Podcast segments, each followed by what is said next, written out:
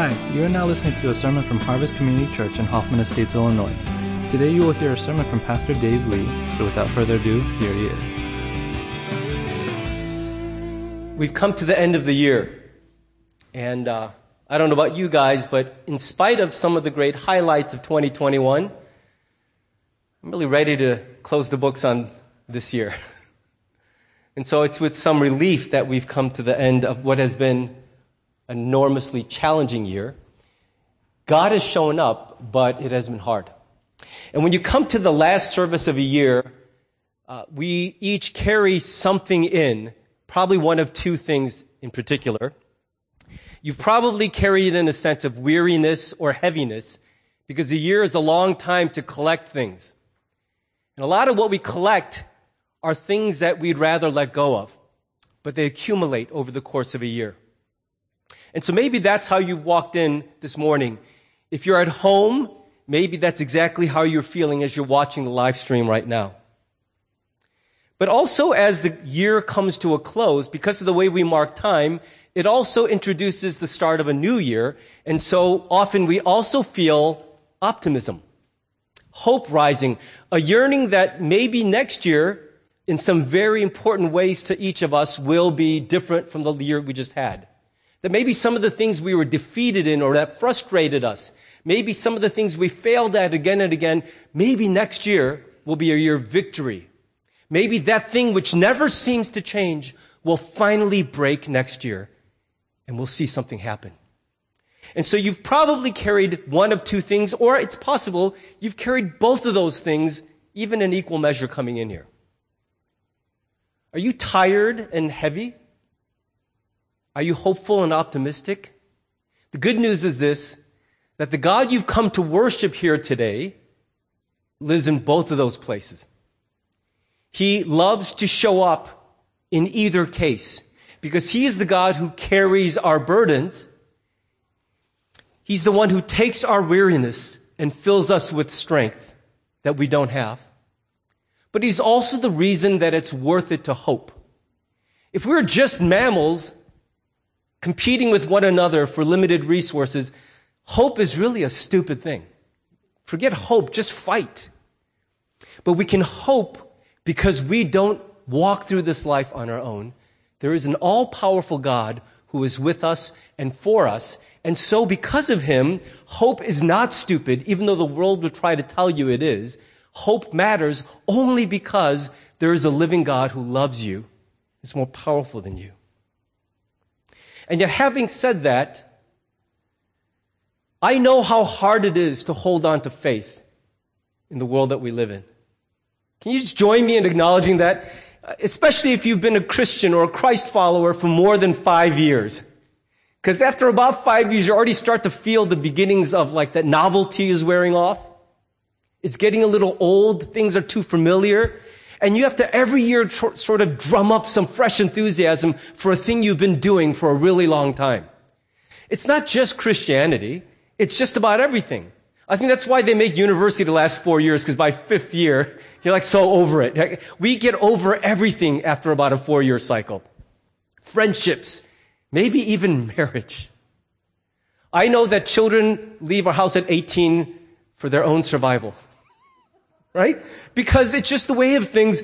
Very little in this world lasts because we don't last. There are powerful forces all around us that conspire against faith. And there's some pretty powerful forces inside of us. Desires, yearnings, plans that work against faith as well. So this morning, it's our tradition every year at the last Sunday of the year to observe what we call Recommitment Sunday. It's not a heavy-handed guilt trip. It's an invitation to just take a time out for a minute and think about who Jesus Christ and the living God are to you. You answer that question for yourself. In fact, that's all we can do. Every day we are answering that question through our lives. Who is he to you? And on this last Sunday of the year, the invitation is this. Pause and really take that question seriously and then decide whether you want to fully walk with Him, devote your life to Him in the coming year or not. It's a freedom you have, a choice you can make, but it's yours alone to make. And this is our opportunity that we're presenting to you to make that choice in a rhythmic way every single year. At least one out of every 52 Sundays, we intentionally ask you to pause and take stock of that. I think a brick wall is a good illustration for what it feels like when you're trying to hold on to faith and the world and your own heart are conspiring against you. It's like when you hit a brick wall, you have one of two choices. You either just give up moving, you stop, or you divert and you turn and change directions. That's the way most normal people respond to a brick wall. But the way Christ calls us to respond to the brick walls that want to stop faith is to break through. How do you break through the brick walls that want to destroy faith in your life? Well, I think the word nevertheless is one of the most powerful words that we have. The word nevertheless is really powerful because it doesn't make light of what we're facing. It doesn't pretend the brick wall's not there, right? You're a fool if you act like the wall doesn't exist. It's going to hurt you. So the word nevertheless says, well, there it is. It's a pretty solid obstacle. It's hard to keep moving because look at this thing. And so it acknowledges the hardness of holding on to faith in this world and accepts that the easiest choice would be to either stop moving or turn another way. That's the case in every relationship, in every hard thing in your life. You've got to acknowledge the reality that it's hard, and you've got to acknowledge that the easiest choices available to you are usually the ones that hurt you the most, but they're the easiest to take. I'll just stop trying, or I'll just change, I'll exit, I'll bail, I'll move away. The hardest decision to make is to keep plowing ahead and break through that wall. And that's the word nevertheless. It says, I acknowledge all that, and yet, nevertheless, I will continue making a choice that helps me break through that wall. That would be a foolish message to give you if the power of the living God weren't behind that word. If it's just you, my kids see me do this all the time. Like when I eat something way too spicy, I don't know where I learned this, but it's like some kind of strange, ancient Asian power comes through. I channel my inner power. And if it's just that, if it's just you reaching into your key and just stupid, waste of energy. You can't break through brick walls all on your own. But what if you had a wrecking ball? What if you had something that actually could? This morning, I want to give you a short message, and we're going to do a couple interesting things along the way in this message. And I want to give you two invitations as we mark the end of this year and the start of the next. And they both revolve around this word, nevertheless. When you hit those brick walls that want to kill your faith, make you stop moving, or just change directions and bail. The first is, nevertheless, I will keep serving God. I found this now in my 26th, going into my 27th year as a pastor here, to be a challenge that never goes away. Though this is my job, other options are available to all of us. Pastors are not exempt from making mid-career changes. Every year I serve here, I have to choose to say these words. Not because you guys are horrible, it's hard, because every year you can't do this level of work without really meaning it. This is not a job you can fake. Well, actually you can, but something inside you dies. In the first century, when Jesus was around and his followers shortly after him, the average life expectancy was, depending on which scholar you read, anywhere from 25 to 40 years. So people didn't live a very long time in those days. Largely, those numbers were low because of high infant mortality, but also because medicine was not great and the world was more dangerous. If you had a lot of strength, a lot of power, or if you just ran into the wrong lion in the wrong woods, you're dead. And so people could expect to live on average between 25 to 40 years. Around the time that the Apostle Paul was closing out his ministry, he was in his late 50s. So but towards the end of his life, Paul was about maybe 58 when the book of Acts was coming to a close, and he had lived a really long life by the standards of his day. And it wasn't just a long life, that would be remarkable on its own, but he'd lived some really, really hard years, right?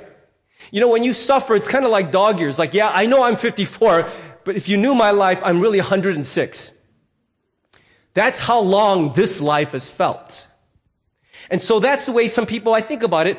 Paul, since the day he's decided to follow Jesus, his life decidedly took a left turn into a much harder road. One of the hardest passages to read, especially if you're in vocational ministry and you have to follow this dude's example, is 2 Corinthians 11:23-28.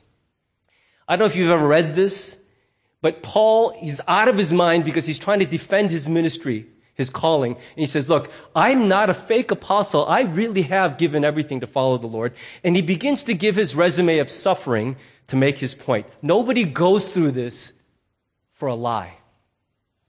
And he says, I've worked much harder, been in prison more frequently, been flogged more severely, have been exposed to death again and again.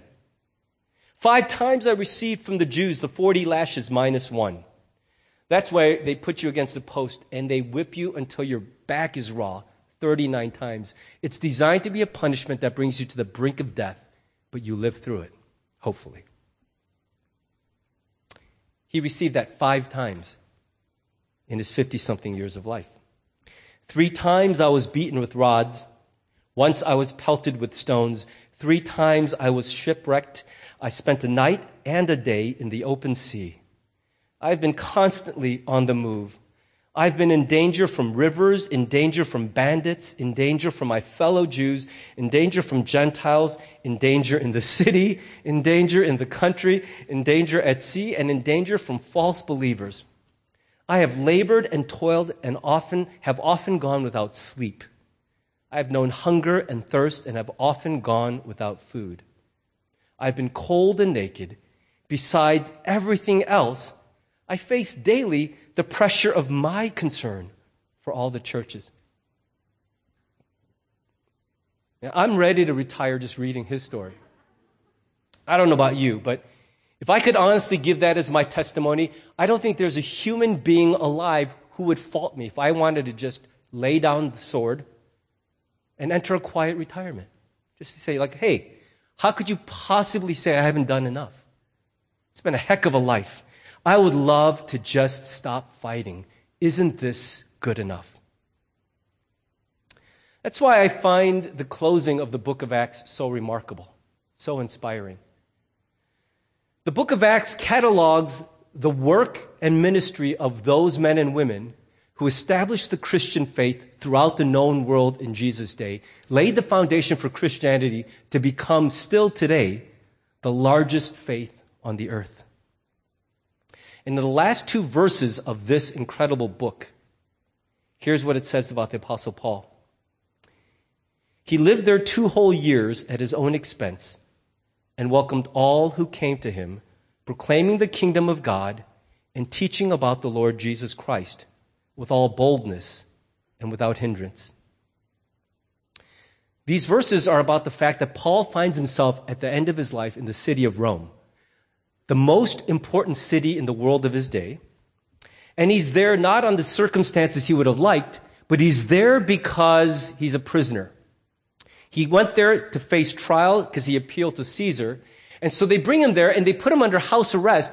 But think about this. The wealthiest empire in the world, they don't even pay for his prison. They make him be under house arrest in a house he has to pay to rent for himself. And for 2 years, he's living this way. And house arrest, they didn't have ankle bracelets and all that back then. But there was a guard posted outside his door. And the one rule is you're never allowed to leave this house ever. And so he was dependent on the kindness of others to bring him all the things he needed. And he had to pay them when they came.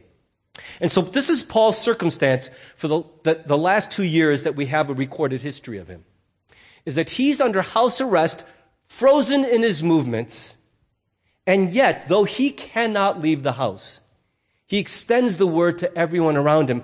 Come and hear. I want to preach the gospel to anyone who will come and listen. Now, I don't know about you, but that's not what I would have done most likely. Okay, I'm just going to be honest. If I could finish a life like what we just read about, and I have to be in a house and no, I can't go anywhere, I'd say that's a gift from God. That's like a forced personal retreat. Can I get an amen from the introverts among us? I'm not an introvert, but man, if you're an introvert, this is your chance to be like, amen. Just whisper it with me inside. Amen. That would be awesome. The last 2 years of a hard life, you're like, sorry guys, I would totally be at that speaking gig, but I can't leave the house. What do you want me to do? In fact, I wouldn't even tell anybody where I was under house arrest. I'd just be like, listen, I can't. It's not me. It's the Roman government. It's not what Paul does. He circulates word all over the city. I can't go anywhere. But if you want ministry, if you want to hear the truth, if you want prayer, you come to me. I will spend as long as it takes.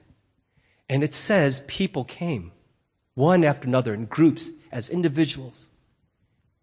And he took all comers. And he ministered with great zeal and energy until the end of his life. Tradition holds that eventually, around the age of 60, he was beheaded for his faith. Now, the crazy thing to me about all this is that the Apostle Paul had always wanted to go to Rome. This had been one of his bucket list life dreams.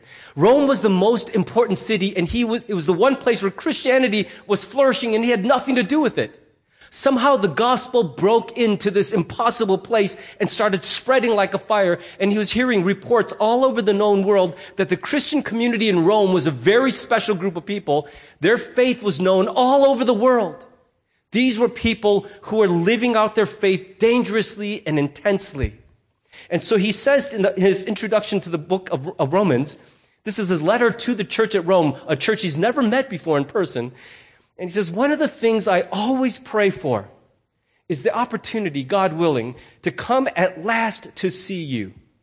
For I long to visit you so I can bring you some spiritual gift that will help you grow strong in the Lord.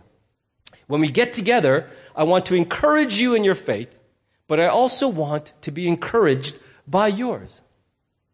So the thing which he wanted all his life to do, he finally gets to do, but not at all the way he'd like. Has that ever happened to you?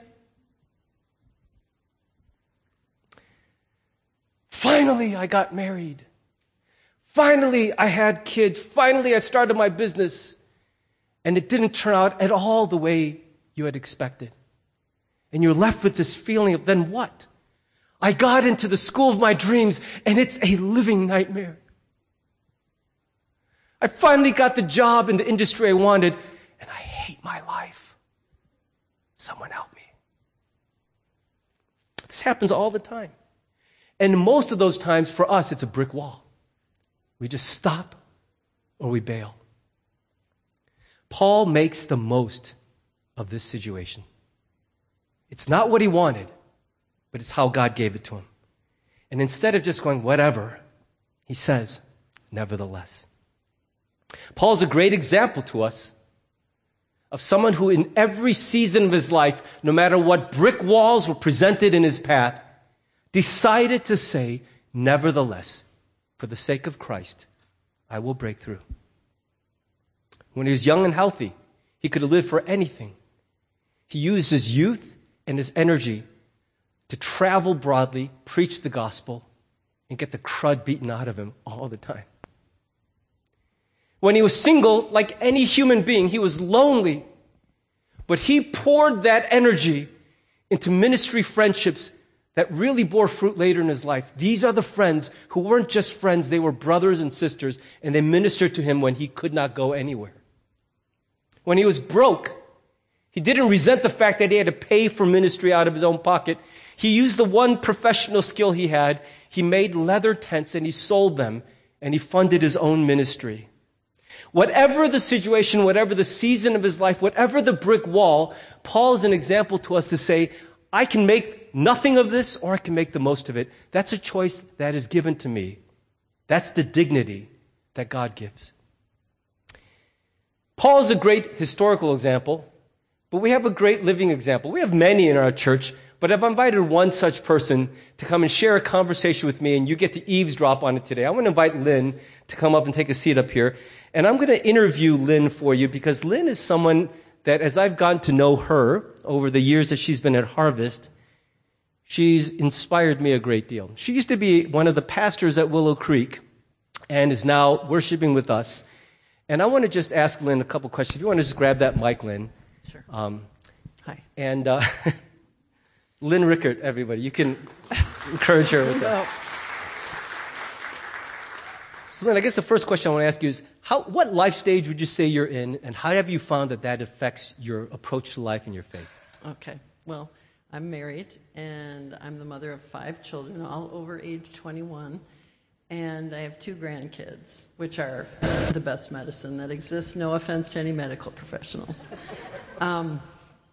I'm retired, and I'm 67, and you know, I have experienced God's faithfulness through many years and struggles and some traumas, and I have found through that experience that He is faithful, and He's good, and He's very loving, and that there's been immense joy for me in the midst of those struggles and things. But being 67, there's a lot more of my life ahead of me, behind me, than ahead of me, so that's caused me to be more focused and intentional about the future. Amen. Is anybody else shocked that Lynn is 60? I still feel like that was a typo when I first read it. Just getting to know you and experiencing your energy, your hope, and knowing some of your story. And when you say some of those years have been hard years, I don't think most people would appreciate just how hard. And yet, man, at 67, you still strike me as someone who's on the move, loves Jesus. And I want to ask you, at this stage of your life, when most people are thinking about just resting, what is God stirring in you? Well, there's been a lot of pruning going on, and He's stirring in me to accept that pruning, to abide in Him more, rest in Him more, and to reach out to people more who need Jesus. And the big pruning thing really for me is that He has been telling me I have to stop trying to control outcomes and engineer life, which is very disappointing because I think I know how everything should be, you know. And so for me, wanting control is about fear, and it's about lack of trust in God. So I have to carry that burden and give it to Him. All those things that I want to turn out in a certain way, you know, sometimes that's a daily adventure to just place all that at His feet. And one example that's been really profound in our life, and I'm lucky to be married to the man I'm married to. I'll just tell you that right from the get-go. But probably most of you know someone who would say that marriage is not necessarily an easy adventure. And I remember that when Tom and I went to premarital counseling, and one of the questions we each had to answer was, what expectations do you have of each other during marriage? And I said, I don't have any, which is hilarious because, of course, I had tons of expectations, as we both discovered over the coming years. And a lot of those expectations were not expectations that a human could meet. And the night before we got married, I remember very clearly praying about getting married and having God make it really clear to me that my task, task doesn't make it sound very good, but was to walk next to Tom and recognize that my point of focus in the years ahead was to walk with him down that road into the journey and not to just turn around and be in his face all the time. Well, that's my greatest strength, is being in his face. So, you know, we went through some hard years, and there were even some years where we really didn't connect much at all. And to God be the glory, because He softened and healed and drew our hearts toward each other. And I'm really glad that we stayed together. You know, I had to learn to reorder my affections. So I wanted a Hallmark movie, which, that's just trash. I'm sorry. But, you know, Jesus said Well, in Scripture says, love the Lord your God with all your heart, soul, mind, and strength. I wanted to love Tom with all my heart, soul, mind, and strength. But, that's probably a little overwhelming. And so I had to learn to take all my needs to Jesus every day. I think that's what it means. It's not, oh, he deserves this. It's like, no, Lynn, you need this. And so I had to begin a practice of seeking his love and his acceptance. And I can honestly say that has become the greatest joy in my life. And I love being married. I love being a mother. I adore being a grandmother. And but that has paved a way for me to walk next to Tom and for us to continue on this journey. And that's been very freeing for us. And he's also stirring in me to rest in him. And so for me, it's like Psalm 23 says, I will make you lie down in green pastures. And I feel like he's actually held me down.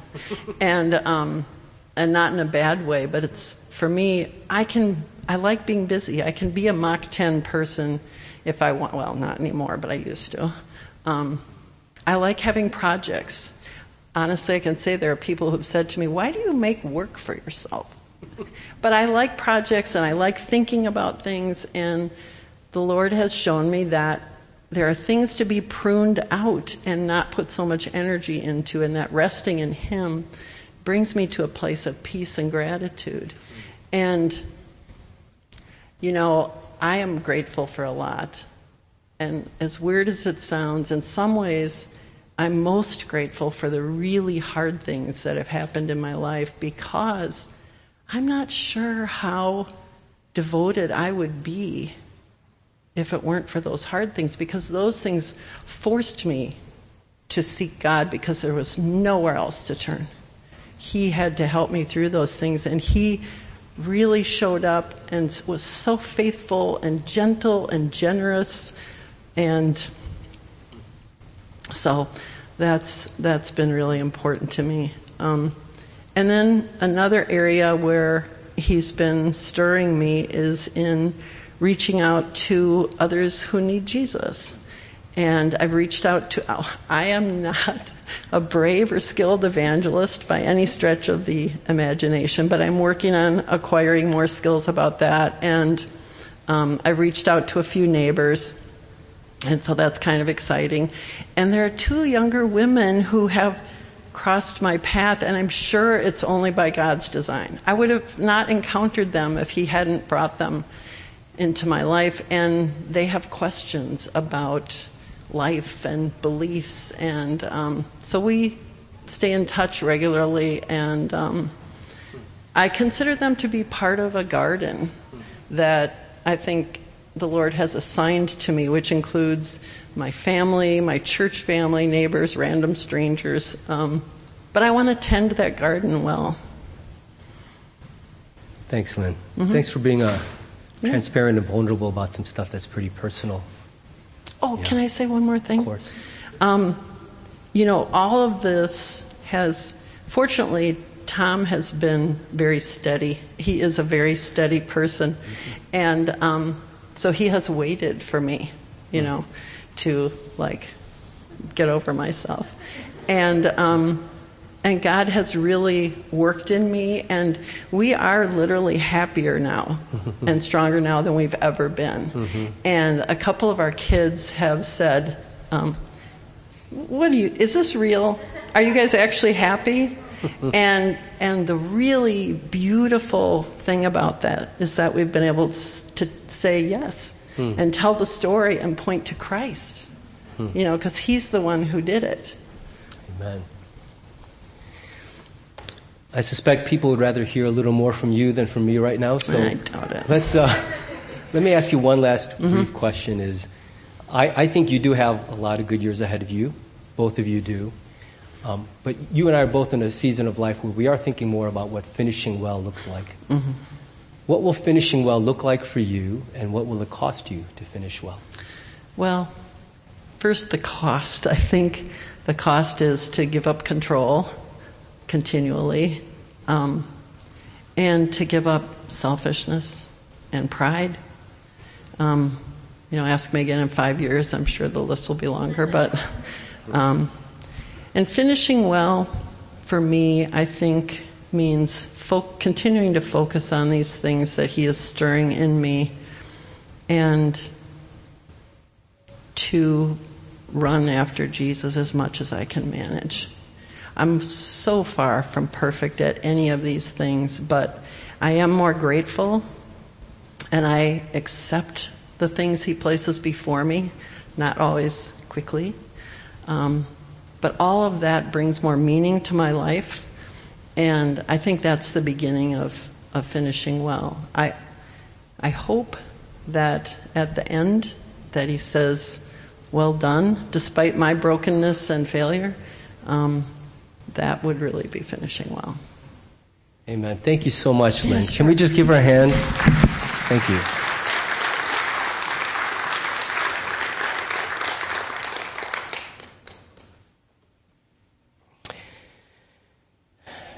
I know that some of you can say the same thing that Lynn and Tom said about your own marriage, your own life, the parenting journey, that it turned out to be harder than you initially imagined it would be. And if you, along the way, feel like you would love to turn to someone else and get a voice that is fresh, I'm sure they would be open to you buying them a meal or a cup of coffee and saying, could you just speak into our lives? They will offer you more wisdom, more experience than I could muster up. And so I'm sorry to volunteer your time, but I know you love projects. I want to invite you to seek out this couple because they have gained their wisdom the hard way. And what they have is the treasure they can give away to others. So thank you for your story. Thanks for being a part of our church family. And originally we had filmed Lynn so we could play a video, but Joe, as she was shooting the video, said she was just so compelling. We can't do this on video. We got to have her live. And so that's why we chose to do this. If we invite you to do a testimony, you will have that option to do it on video. So don't feel like you're going to sit up on the chair. But she's a seasoned, experienced public speaker, so she graciously accepted. Thank you for doing that, Lynn.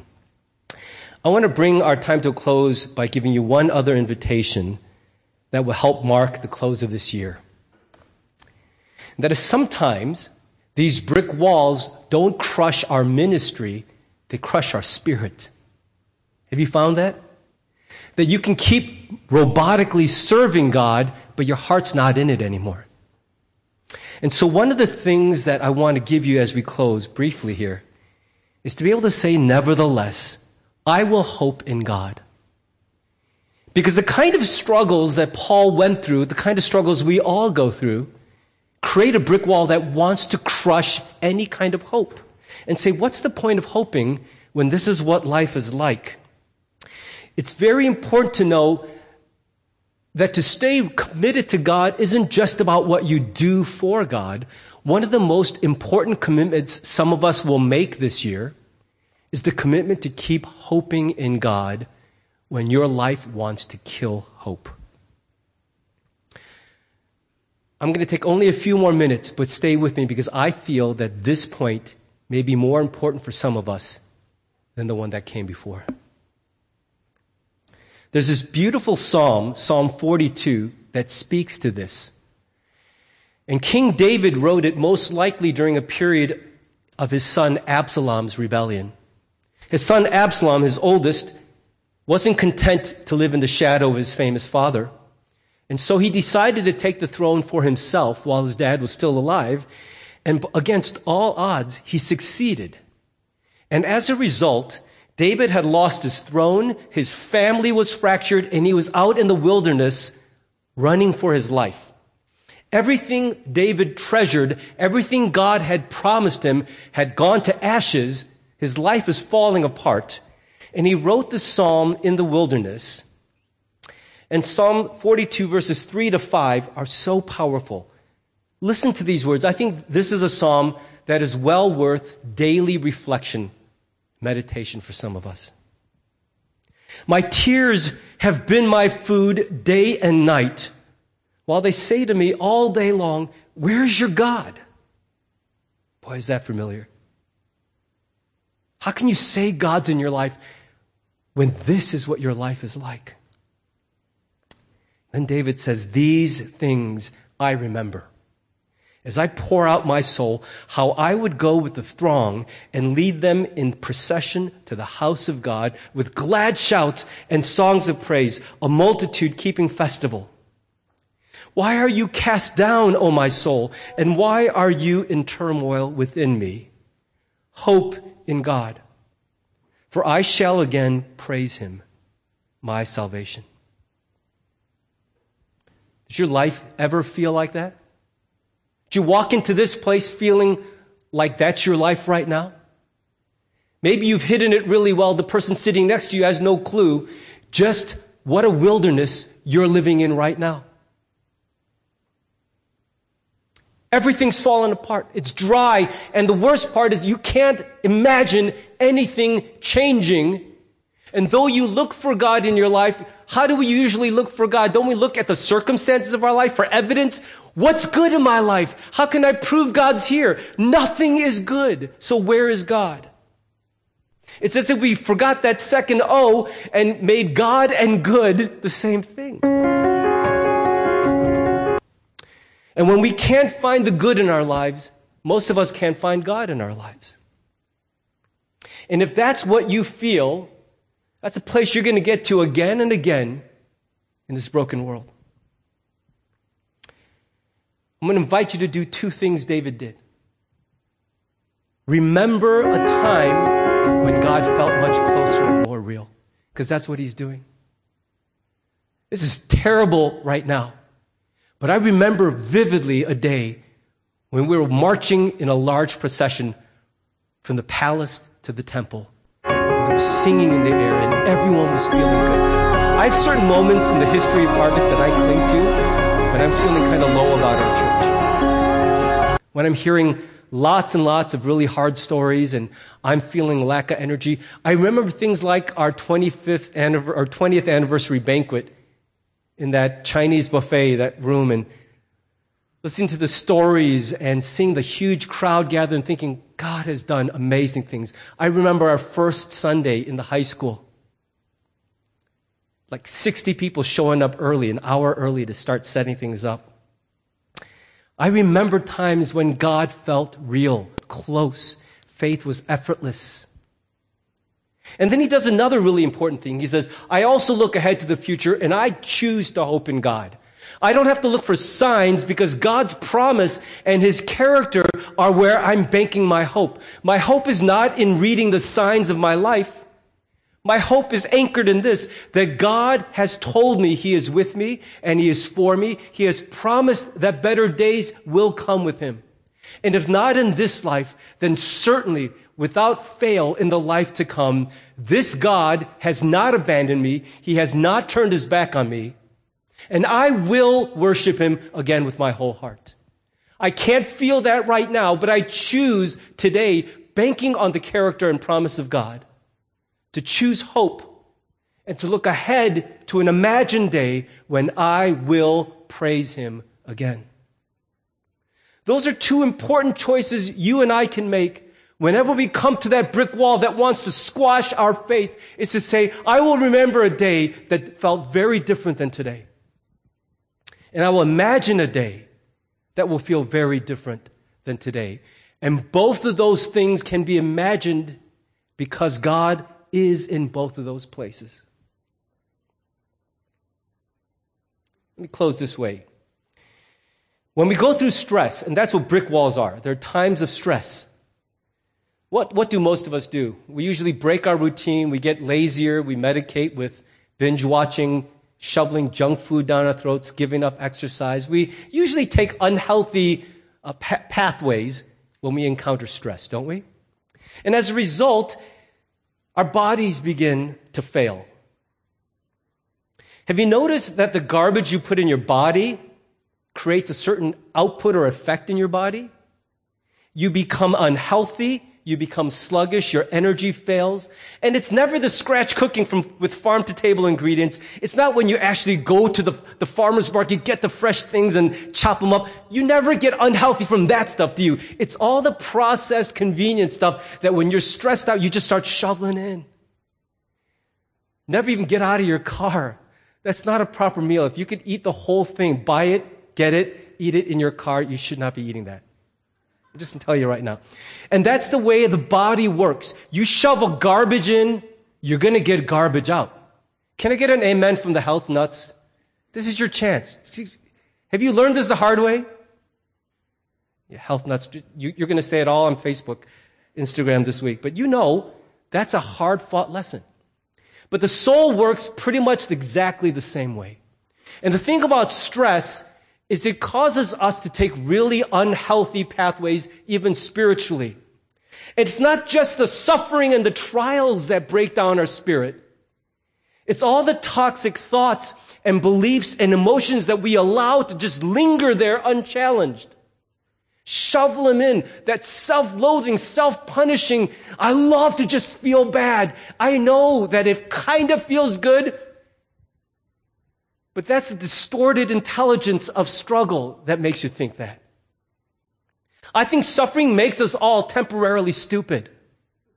So that you could actually say to yourself, I kind of like feeling bad. No, you don't. You don't. But that toxic habit creates most of the problems. So I want to close by introducing you to something that our friend Pastor Jeff Abiera, do you remember him? About a month ago, he preached here. He and his family have been coming to Harvest for a few months. Sadly, he's not here to present it himself because he's preaching at another church this morning in Naperville. But I got his permission to share with you. In fact, he asked that I let you know about this because this is a great way for you to start the next year. He's putting together a YouTube ministry. His vision is to reach 1 million people with the truth of Jesus Christ and an invitation to pause each day and just pray. So the name of his channel is Time to Pray. And he's created something called a 40-day soul detox. Now, we usually use the word detox about our bodies. It's like eating really unpleasant foods and drinking really gross things that look like they should be coming out of us rather than into us. And we do that for like 40 days and somehow your body is healthy. The soul needs that too because you have accumulated a lot of poisonous thoughts, beliefs, and emotions. And this 40-day soul detox is meant to be a short break, usually about 2 to 3 minutes, a video clip. And I want to share with you day 2. This is the day that he recommended. It's the shortest one, and it's called Cancel Fear. So I want you to check it out, and then I'll wrap up our time together after. Welcome to Time to Pray. Today's focus word will be fear. Today we will choose together to detox from fear and choose God's peace. Say it with me. I am a child of God. I am loved by God, and I am the light of the world. Fear is experienced by everyone, and it was designed to help us in survival. The act of living in constant fear, though, has many consequences and can lead to sin. See, when we stay in fear, it eventually turns into torment, an ongoing feeling of anguish, anxiety, and in reality, feelings of hell. When we stay in fear, it hands over our God-given dominion and authority over to the enemy. Fear distracts us from the purposes that God has placed over our lives. Fear is a thief to your present joy and present experience. Fear can be a stronghold to keep you away from life itself. The Bible teaches us, though, that Jesus came to give us peace. John 14:27 says, "Peace I leave with you, my peace I give you. I do not give to you as the world gives. Do not let your hearts be troubled, and do not be afraid." See, peace is a fruit of the Spirit, and unless we abide in the vine of Christ, we will never be able to get peace and hold on to it. Being near to God brings a natural response of peace. Now, why is that? Because the Word of God says that perfect love casts out fear. Today, I want you to meditate on God's love. He loves you so much. And the Bible teaches us that He loves us even despite our imperfections, our faults, and our disappointments. When fear tries to tempt you today and creep in, use the authority of Jesus Christ and simply say, "I cancel fear right now." Call it out and detox your soul today. It's time to pray. Heavenly Father, we come to you now declaring that fear has no place in our hearts because you are with us. When we're tempted with fear today, give us the courage to be aware of it, to command it to go, and to walk towards the knowledge of your love. Forgive us for the many times we have given in to fear and have allowed it to torment us and not trust in you. We forgive ourselves and we hold on to your word that you can give us a peace that is not of this world. We thank you for being the Prince of Peace and Lord of our life, and we choose to detox from fear today. In Jesus' mighty name, amen. I'm going to give you a challenge for the next year. If you want to be different and feel different, you can't keep living exactly the same way and expect that.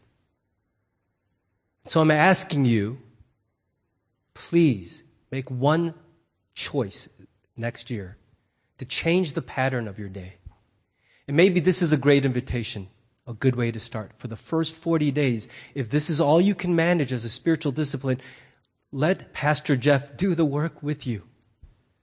Give him 2 to 5 minutes of your morning and let him guide you into a biblically based thought.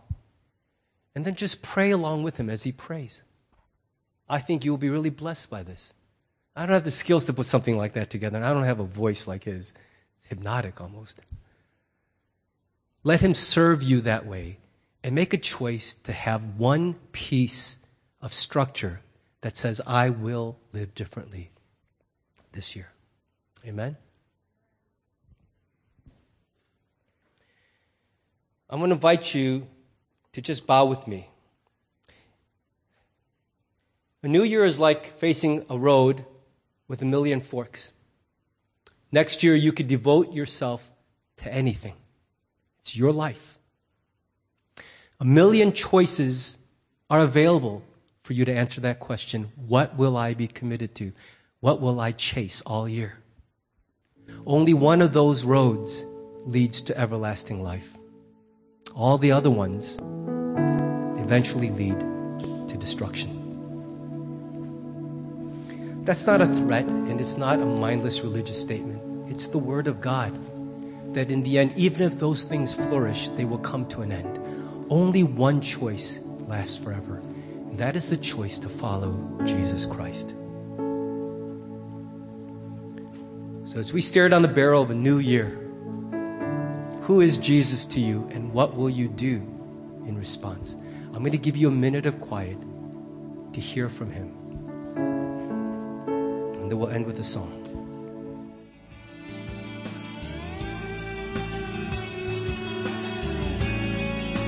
Thanks for listening to the sermon from Harvest Community Church. If you would like more information or have any questions or comments, check out our website at harvest-community.org. Thanks for listening.